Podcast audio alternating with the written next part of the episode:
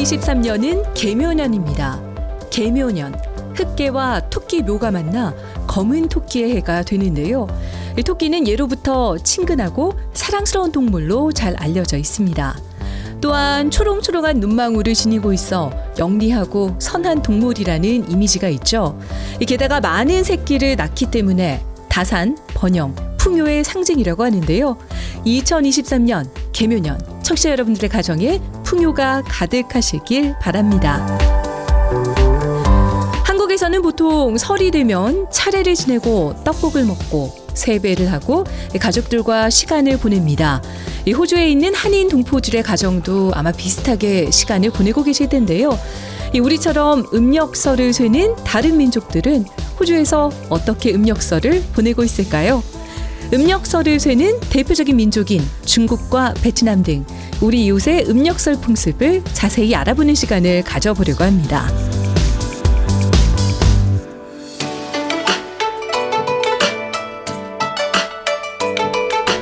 먼저 우리와 같이 음력설을 세는 것으로 가장 잘 알려진 민족은 중국입니다.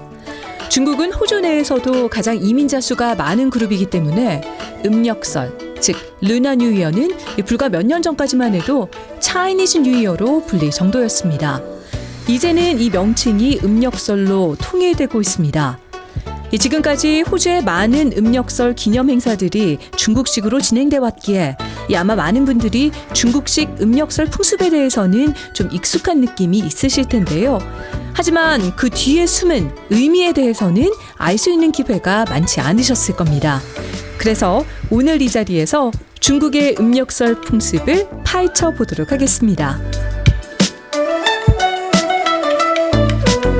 먼저 중국 커뮤니티는 음력설이 되면 홍등을 켜고 돈이 든 빨간 봉투를 주고받고 이 모든 것을 빨간색으로 장식하곤 하죠. 이 빨간색이 행운의 색으로 알려져 있기 때문이라고 하는데요.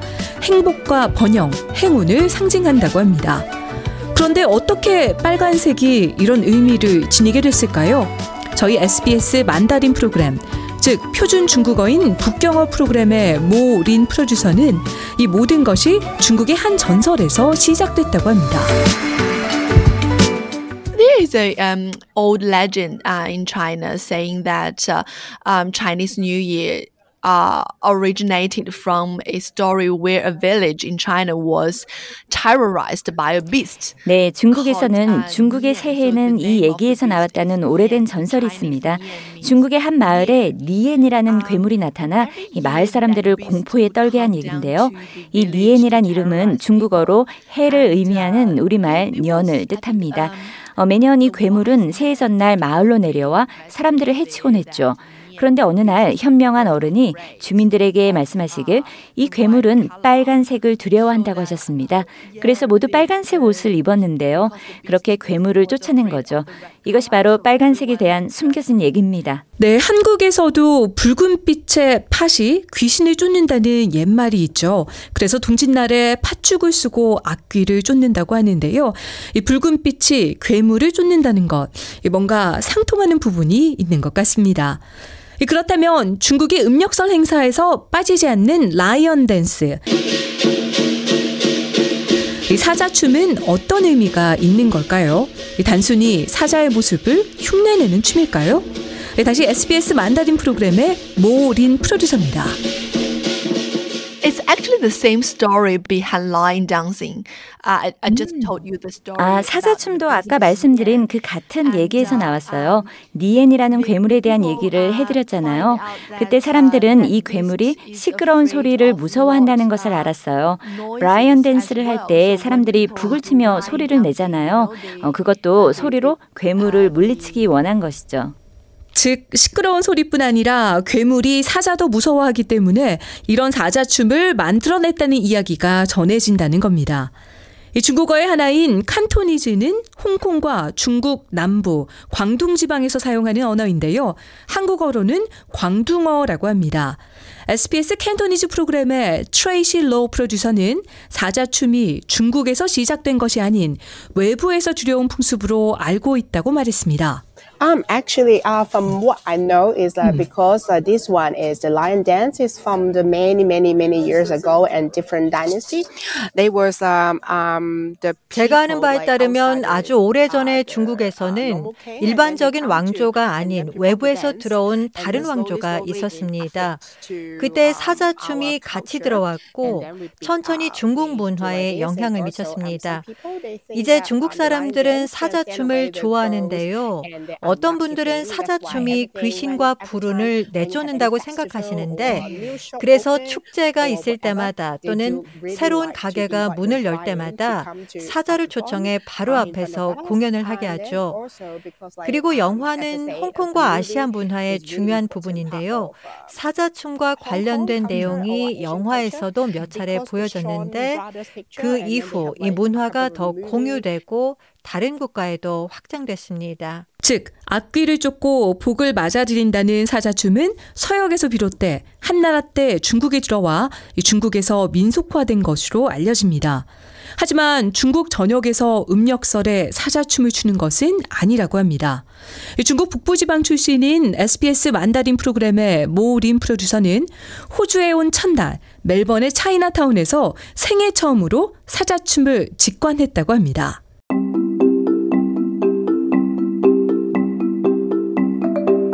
대신 중국의 고향집에서는 음력설이 되면 늘 만두를 빚곤 했다고 하는데요. 다시 모린 프로듀서입니다. In China, normally what we did was uh, we, we make dumplings because I'm from the northern part of China. Uh, we make dumplings uh, on the New Year's Eve and uh, watch TV together. I, I don't know um, if you heard the um, Spring Festival Gala. It's a TV show uh, every year on the New Year's Eve. And we had um, like red envelopes when I was a kid. Uh, like my parents or grandparents put money in the red envelope and give it to me. That 음력설에 빨간 봉투로 된 용돈을 받았던 것은 홍콩 출신인 SBS Cantonese 프로그램의 트레이시 로우 프로듀서에게도 가장 좋았던 음력설의 기억이라고 합니다. 같이 들어보시죠. Uh, when I was small, I really looking forward for Lunar New Year because I can receive the red envelopes from all the other people, which is really excited. 네, 제가 어릴 때는 음력설을 매우 기다리곤 했어요. 왜냐하면 빨간 봉투를 받기 때문이죠. 아주 신났는데요. 어, 당시에는 용돈을 많이 받지 못했으니까 이렇게 음력설에 받는 빨간 봉투가 한 해의 주된 소득이 되는 거예요. 그리고서는 친척과 친구들과 함께 섣달 금음에 함께 모이는 걸 좋아했어요. 비록 모두가 다 홍콩에 있지만 다들 일하느라 바빠서 같이 볼 기회가 잘 없거든요. 하지만 음력설이 홍콩에서는 매우 긴 휴가이기 때문에 모든 가족들과 친척들이 모여서 새해 인사를 주고받아요. 그리고 홍콩 사람에게는 이때 마자 게임을 하는 것도 아주 중요합니다.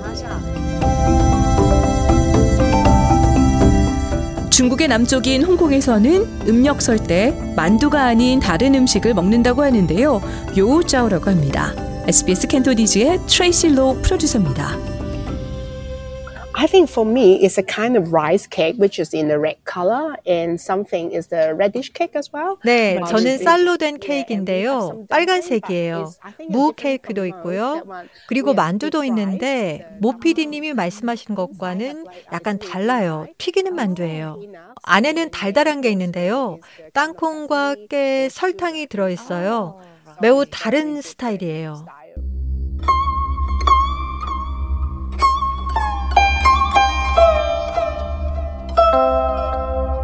중국 외에도 우리와 함께 음력설을 크게 맞이하는 민족이 있습니다. 바로 베트남인데요. 얼핏 보면 베트남도 음력설 때 빨간색으로 모든 것을 장식하기 때문에 이 중국과 비슷하다는 인상을 받곤 합니다. 하지만 자세히 보시면 베트남 커뮤니티는 음력설에 빨간색과 함께 노란색을 사용하기도 합니다. 그러니 빨간색과 노란색 장식이 같이 있다면 중국식이 아니라 베트남식 음력설을 세는 곳일 겁니다.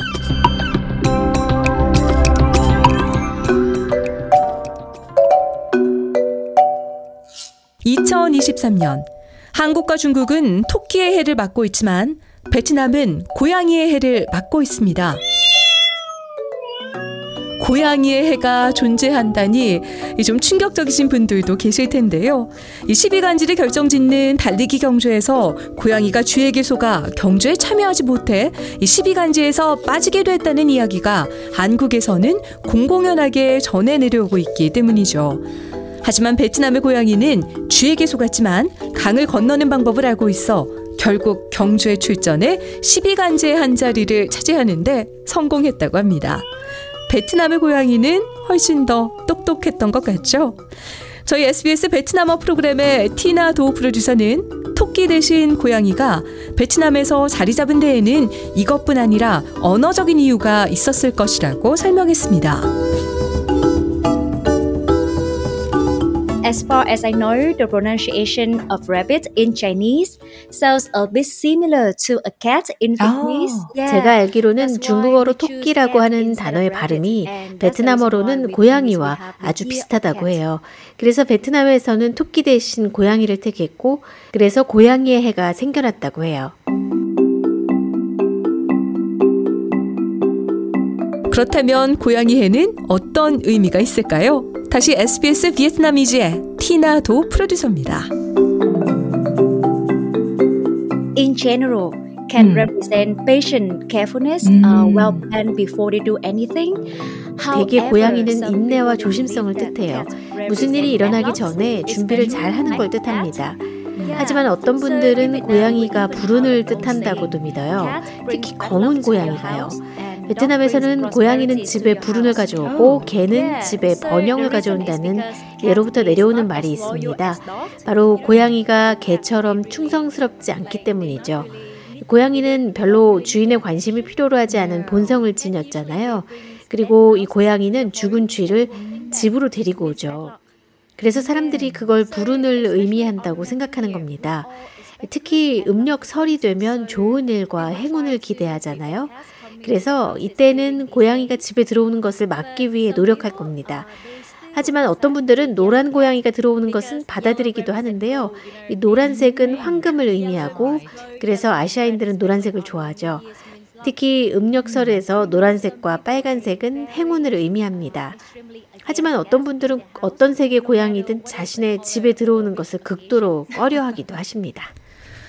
특히 베트남에서는 음력설이 되면 올해 가장 먼저 집을 방문하는 첫 번째 손님에 의해 한 해의 운이 결정된다고 생각한다고 하는데요.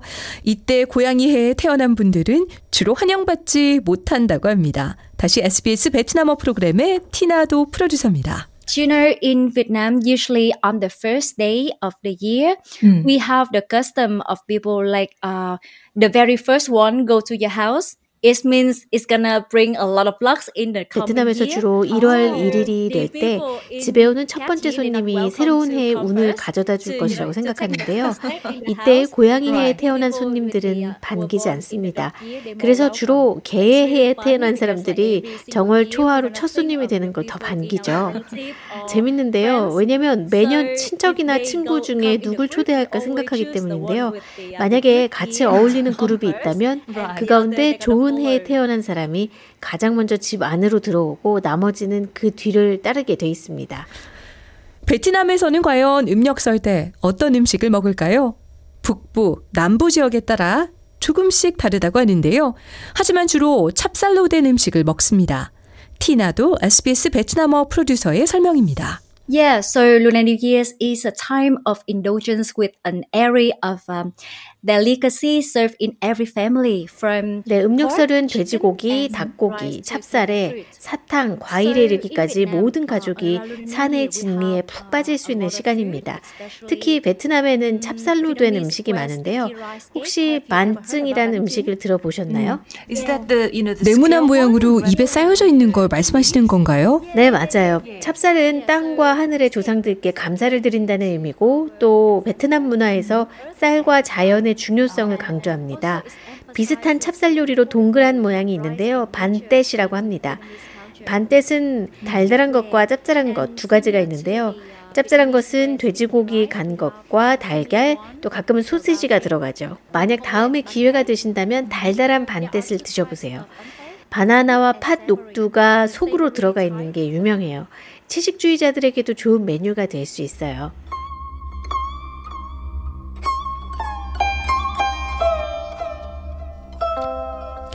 베트남에는 그 밖에도 한국과 비슷한 문화가 있습니다. 바로 명절 때마다 제사를 지내는 건데요. 흥미롭게도 베트남의 제사상에는 과일이 큰 부분을 차지합니다. 티나도 프로듀서입니다. Um, in Vietnamese heart, as you know, there's a strong spiritual relationship between these deceased people and alive people. 베트남 uh, 사람들은 죽은 자와 산 자들 사이에 강력한 영적인 관계가 있다고 믿습니다. 그래서 조상들을 위한 재단에 다섯 가지 과일을 넣은 과일상을 놓는데요. 그런데 왜 다섯 가지일까요? 네 가지나 여섯 가지가 아니고요. 이것은 그 과일이 다섯 가지의 축복을 의미하기 때문입니다.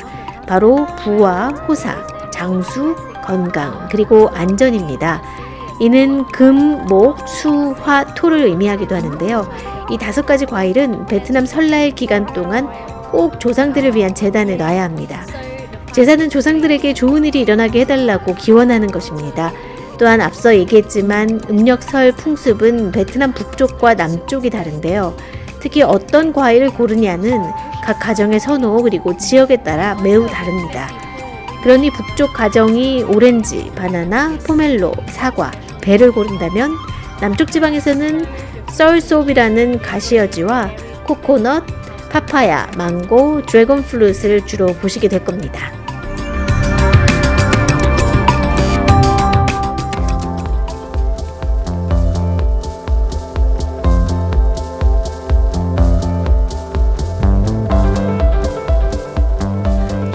(2023년) 우리에게는 토끼의 해 베트남에게는 고양이의 해입니다 어떤 해이든 새해를 맞을 때 가장 중요한 것은 묵은 해를 뒤로하고 새롭게 힘찬 한 해를 설계하는 것일 텐데요. 이를 기원하기 위해 중국과 베트남은 새해에 어떤 덕담을 주고받을까요? 心想事成 it means uh, may all your wishes 신샹스창 come 바로 모든 소원이 이루어지길 바랍니다라는 뜻입니다. 恭喜發財 and also 笑口常開。恭喜發財 I think I was like mercy. You got understand is that for the good luck for money and 먼저 콩햇 파초이는 행운, 돈에 대한 부자 되세요 같은 뜻이고요. 시우하우숑허이는 언제나 웃고 입은 벌려라라는 뜻인데요. 한 해 동안 항상 웃고 모두가 좋은 해를 보낼 수 있도록 도우라는 것이죠. We wish you all, our lovely audience, a new year ahead with peace, wealth, fulfilled happiness. May money flow out like coffee. 네, 청취자 여러분 평화롭고 부유하고 또 행복한 돈이 커피 드립처럼 흐르고 물같이 흘러내리는 한 해가 되시길 바랍니다. 저희가 새해가 되면 자주 하는 말이랍니다. 네, SBS 베트남어 프로그램의 티나도, Cantonese 프로그램의 트레이시 로, 만다린 프로그램의 모린 프로듀서 이 세 분 모두 Happy New Year. 새해 복 많이 받으시길 바랍니다. 한국어, 영어, 북경어, 광둥어 그리고 베트남어까지 이 복을 기원하는 말을 무려 다섯 번이나 주고받았으니까요. 이 방송을 들으시는 모든 청취자 여러분께서 2023년 순탄한 한 해를 보내시리라 믿습니다. 새해 복 많이 받으십시오.